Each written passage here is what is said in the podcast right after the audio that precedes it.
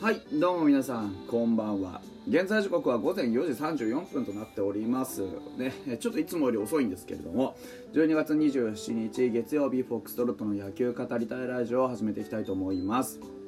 どうぞ皆さん今宵もよろしくお願いいたします。えー、っとまず何でしょうね。あのー、今日僕旭川の方にですね日帰りで出張に行ってまして。でまあその道中、えー、自分が出てたねカープキャストさんの方を、まあ、聞き直しをしてたんですよ。でねまああのいろんな今回のカープキャストいろんなお話させていただいたちょっと出しゃばりすぎたなって今でもちょっと反省してるんですけど毎回ね僕あのいろんなところに呼ばれていたあの呼ばれておしゃべりするたびに、まあ、ちょっと反省しないとなって思ってるんですけどちょっと言いたいなって言ったらガーって全部言っちゃうですね。やっぱなんか他の人とか押しのけて言っちゃうのちょっとあれだなと思って反省はしてるんですけどなんかあのねついついこう甘えて、えー、ね、先輩方にこう胸を借りてお話ししちゃうわけなんですけど。本当に。でまあその中でちょっといくつかあったんですね、まあ、今回あの FA とかね今年 FA とかねあのー、なんかいろんなね話題で話させていただいた中でねいくつか掘り下げられるものがあったなと思って。でちょっと一人反省会じゃないんですけどちょっと話してみたいなっていうのがありましてちょっとそのお話をしようかなというふうに思ってます。であのー、年俸高騰の件があったんですよね話の中で。要はあのー、どっかでサラリーキャップを設けなきゃいけないんじゃないかという話。でいろんなとちょっと股がねあの絡み合いすぎててちょっといまいち僕も整理はできてなかったんですけどそういう意味で言うとあのね例えばあ例に上がったのはホークスの柳田選手ですよね。ホークスの柳田選手が、まあ、やっぱりあのね、FA でメジャーに行くのか行かないのかとかね。要は本人がずっと公言している広島でやりたいんだやりたくないんだっていう話についても複数年契約を飲まされて黙こう黙らされる状況になっていたんじゃないのかそれは果たして適切な契約と言えるのかというようなあの趣旨のね話があったんですけれども、まあ、だから要はあのこの金額はカープさんには払えないだろうと流出させねえぞというようなあのは許されるのかと本人の自由意志はどうなるんだというようなところですよね。まあ、これに関して一つ、あのー、僕の中でこう今回聞き直して得た結論っていうのがあってちょっとまあ乱暴な話ではあるとは思うんですけどやっぱりそのね何年何十億っていう契約をゴーンと結んでね、まあ、生涯えー、っとまあホークスと。いうような形でねあの契約を最終的にすることになったという形になったんですけどやっぱりその本人は広島に行きたいだろうなんだろうって言ってるんだからやっぱりこう複数年をそうやって結んで、えー、流出禁止にするような形っていうのはやっぱりちょっとフェアじゃないんじゃないかみたいな話はあったんですけどあのー、僕この議論で一つ抜け落ちてたなって思う自分の考え自分の考え方ですあくまで。他の人の考え方を否定するわけじゃないんですけど僕の中で一つ抜け落ちてたのがやっぱり年俸の件に関してはやっぱりそもそも、うんと、一野球球団としていい選手が欲しいってなった時にそもそもサラリーが払えないっていうんだったらやっぱりそのいい選手っていうのは取れない。これ基本線だと思うんですよね。やっぱりその何ていうんですか基本的に例えば単年の話をするとこうね、柳田っていう選手がいて単年で5億払います、ね、単年で6億払います。ってなった時にまあね単年で、まあ、僕本当は単年で5億のチームに行きたいんだけどまあ単年6億くれるチームがあるっていうんでそっちに行きますっていうのはこれはもう当然の話なんですよね。選手からしてやはりそのサラリーが高い方を選ぶ権利っていうのはあるわけで。だからあのサラリーが払えないのにいい選手が欲しい。本人の意思があるからないからじゃなくてサラリーが払えないのにいい選手が欲しいって話はそもそも乱暴なんですよね、うん、だからそこのところをまず根本的にベースとして考えるべきだったなっていうのがあって。うん、でそのただ釣り上げによる疑似プロテクトっていうのがあるじゃないですか。それは当然ですよね。いや単年本当は6億で評価してるけど君どうしても欲しいから10億払っちゃう。言われたらそれは2倍の差が出てきたね。単年5億でどうにか来てくれませんかってお願いしてる中でいやちょっとやっぱ10億出されるときついんですよね。ちょっと10億いきますわっていうのはこれはちょっと確かにね年俸ででこれこそ札束ででね頬を叩くっていうような話になるわけですけど。ね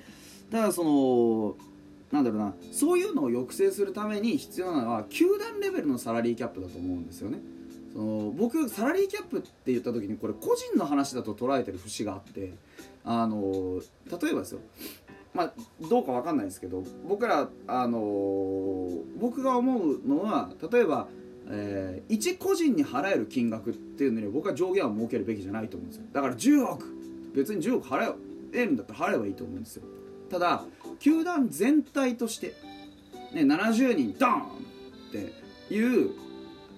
あの1球団の限界値として例えば、うん、と50億よくわかんないけど例えば50億っていう限界値があります。それ以上をあのたくさんお金を払って選手をあのかき集めようとするんだったら、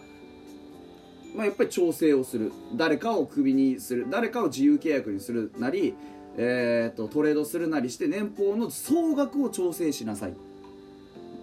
ていうことは必要だと思うんですよ。だからそういう意味のサラリーキャップ球団の規模としてのサラリーキャップっていうのは絶対必要だと思うんですねそれが多分アメリカでやってるサラリーキャップの意味ですよね。これちょっと僕もあの前提条件をはっきりさせなかったなと思う。これも反省点ですね。うん。で個人の年俸にサラリーキャップっていうのは絶対に加えるべきではなくってで払えないっていうことは免罪符にはならないですよねやっぱり。営利企業なんだからやっぱりあの各球団はねボランティアでやってるわけじゃなくて営利企業なわけですよ。ですからあの稼ぐ工夫ってのは絶対にするべきだと思うんですよね、うん、であのこれがえっと中でペップさんが言ってたそのそもそもあの健全な経営って何ですかっていうお話につながってくると思うんですけど健全な経営っつうのはつまりどこからの借金もすることなく赤字を流すことなく球団単体で独立でやっていけるってことだと僕思ってるんです。それが要は野球で食っていくことができる、うん、だからそのそれがねそれは別にあの僕の考える健全ではあるんですけど。だからそうするとそれそのために必要な工夫球団経営を健全に保つというための、まあ、球団経営をその自分一人で野球で食っていくっていう球団にするための工夫っていうのが何なのかっていうと要は年俸選手個人の年俸を抑えてたくさん選手を得ますなのか優勝して観客を増やして収入を得ますなのかイベントをたくさんやって入場料取りますよなのか親会社から金をズボンって入れますよっていうのを健全って捉えるのかとか育成選手の売却によるのかっていうのこれは個々のチーム次第だと思うんですよね。だから何をどういうふうに健全と捉えるかっていうチームの方針次第でいろんなふうに派生してくるとは思うんですよ。ただ僕が思うのはやっぱり根本的にサラリーが払えないのにいい選手が欲しい。それは選手の意思の有ぬかかわらずそういうのはやっぱりそもそもおかしいですよね。サラリーが払えないんだったらいい選手は取れませんまず根本的でサラリーを、まあ、これはちょっとあのー、ね、なんかちょっと乱暴なように聞こえるんですけどでもやっぱり選手個々人としては一つでも多くのサラリーが欲しいというのは当たり前の話なんですね。だって我々だってそうじゃないですか。同じ内容で労働してたら、ね、賃金が一つでも高い方がいいわけなんですから。だからやっぱその選手のスペシャリティに加えね、そこが評価だと思うんですよ。金額を出すっていうこと以外に評価のしようがないんですよね。根本的に考えたら選手との契約の中であなたはこれだけの成績を出しているからこういう高い年俸をもらう権利があります。うちに来ませんか？これが契約ですよね。うん。だからあの、その球団の評価っていうのが何億なのか、ね、何千万なのかっていうのがそれがそもそもその球団が客観的なその公平なね、あの、尺度で出せるあの条件っていうのが評価っていうのの形が年俸なのであっていやうちは最大限評価してます。1億です、ね、お金ないんで最大限評価して1億なんですよ。って言ったらそれはあなた柳田選手が1億で取れるわけないでしょ？へってなんかこれは当たり前の話なんですよね。でいくらさ柳田選手がね行きたいって言ったってそのお金が払えないんだったらやっぱりねどうしようもないわけで。で男気って話あるじゃないですか、まあ、黒田さんのね元メジャーリーグの黒田さんの時にそんなにたくさん払えないけど広島っていう球団が好きなんでやっぱちょっと帰ってきましたよ。ってこれ実際褒めそやされたんですけど僕はすごく違和感を感じてたっていうのを言うのを忘れてて。本来選手がもらうべき賃金をこのチームにいたいっていう思いを人質にしてカットを強要していると見ているんですよ僕はね。これはすみません本当に乱暴な意見だと思うんですけど。僕はそこは絶対ダメだと思ってるんです。本来の適正な評価額っていうのをもらえない。選手の賃金を受け取る権利っていうのは僕は阻害してると思ってるその男気っていうの。強要はしてないんで何とも言えないんですけどね。本人がそうしたいって思ってこれは自由意志での契約なんで本人がそうしたいって思ったことに対しては別に文句はないんですけれどもそれがいや男気が素晴らしい黒田の例があるからまたこうやって選手来てくれるといいねっていうのは僕は良くないと思ってそれはさっき言ったように本来選手がもらうべき賃金の形っていうのをねそのこうまあ変な話だけどやっぱりこのチームに行きたいなっていう思いをやっぱり人質にとってうちのチームに行きたいならこの条件飲むしかないよ安いけどってこれはやっぱり良くないと思うんですね。うん、だやっぱり根本的なところで基本的に賃金を払えないっていうチームがやっぱりそのいい、ね、選手を横から取ってくることができないから育成っていう選手が、ね、制度がある育成っていうやり方があるっていうふうに僕は考えているというようなお話をして、まあ、プチ反省会という形ですちょっと乱暴でしたけどね。